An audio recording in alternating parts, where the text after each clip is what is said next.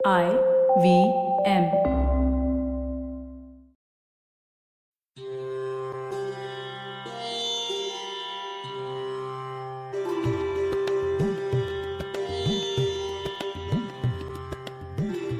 hello everyone welcome to the sixth episode of Akhand Bharat stories of a greater India I am Sania founder of Pathil heritage a Pune based heritage tours company that conducts guided heritage walks, tours, and corporate trainings based on the learnings of our rich history.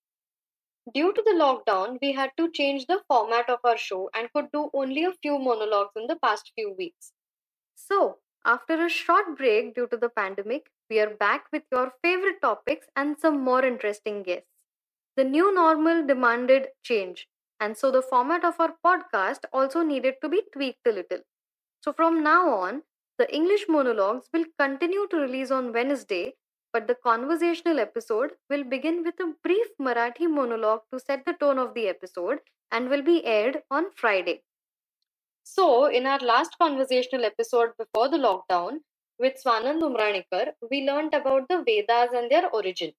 We learned how the Vedas are a huge repository of Hindu traditions, religion, and culture.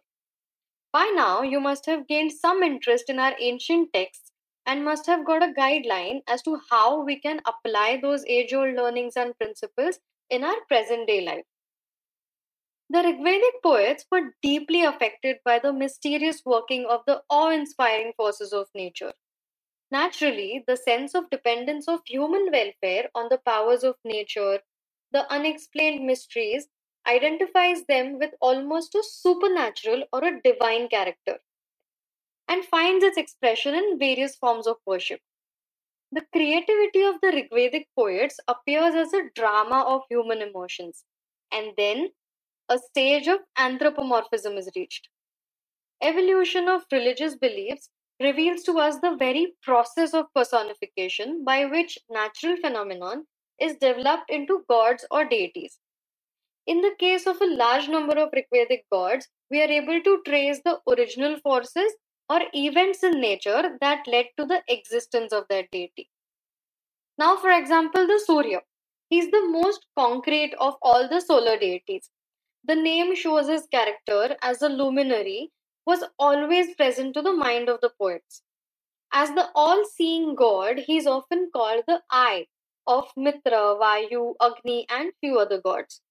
The dawn or the Usha produced the Surya, and he is said to be the son of Aditi and Deus. He is a ruddy bird or an eagle that flies through space. He is cognate with the Avestan Avarsheta, who has swift horses and who is the eye of Ahura Mazda, that is the god of wisdom in Zoroastrianism. Now, the traditional approach hinted at classification of gods in the Rigveda uh, was as followed by Yaska, who was an early Sanskrit grammarian and the author of Nirukta, that is the study of etymology. So he gives a triple division of the Vedic gods corresponding to three orders as follows. The first one is the terrestrial or the Prithvi Sthana Devata. Now, this group of gods includes Prithvi, Agni, Soma, Brihaspati, and the rivers. Second is the aerial or intermediary, also known as Antariksha or Madhyama Sthana Devata. Now, the deities that fall under this category are Indra, Rudra, Vayu, Parajanya, and Apaha. And the third one is the celestial or the Dyusthana deities. Now, uh, gods like Surya, Dyus, Varun, Pushan, Vishnu, Aditya, Ashvinas, all of them belong to this group. Now, according to the Nirukta, there are only three representative deities the Surya in heaven, Vayu or Indra in the air, and Agni on the earth. The gods are said to be 33 in number, divided into three groups corresponding to the three divisions of the universe as mentioned earlier. Then, what led to the origin of the phrase Tetis Koti Dev, that is 33 crore deities? Are there really 33 crore deities?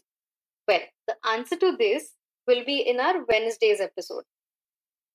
Now, like humans, the gods are also described as born, though not all simultaneously, but unlike humans, they are immortal.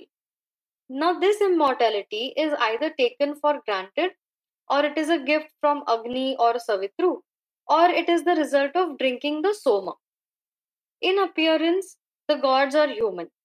The parts of their bodies, for example, their arms or tongue, is identified poetically with some phenomena of nature, such as the rays or the flames. Now, these deities travel through the air in cars that are generally drawn by steeds and occasionally by some animals. The food of men, such as milk, grain, and flesh, becomes the food of the gods when offered in the sacrifices, and the god of fire actually carries it to them in the heaven. The exhilarating juice of the soma plant constituted the favorite drink of the gods. On the whole, the gods are benevolent but the only one with malevolent traits is the Rudra. Splendor, strength, knowledge, possession, and truth are some of their common attributes. The gods subdue the forces of the evil and are known to regulate the order of nature, which they themselves follow and enforce it on the mortals as well. They reward the righteous and punish the sinful. We've been learning about this since our childhood. On similar lines, here's a story about sage Atri. So he lived with his family on the outskirts of a village.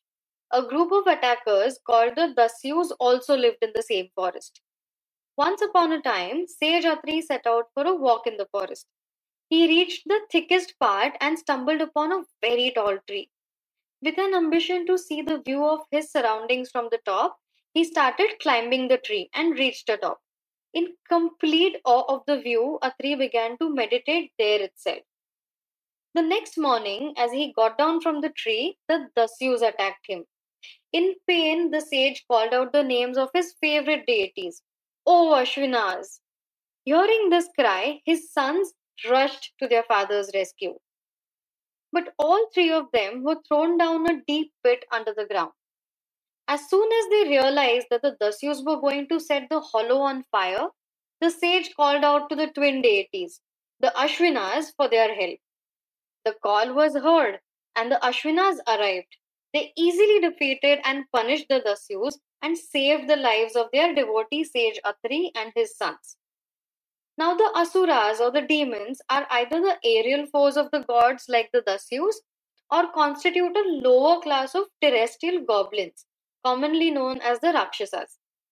Various features of the Earth's surface, such as the mountains, rivers, plants, artificial objects like sacrificial implements and weapons, are also worshipped in addition to the great phenomenon of nature. Now, what happened to these gods in the post Vedic period? Are they worshipped even today?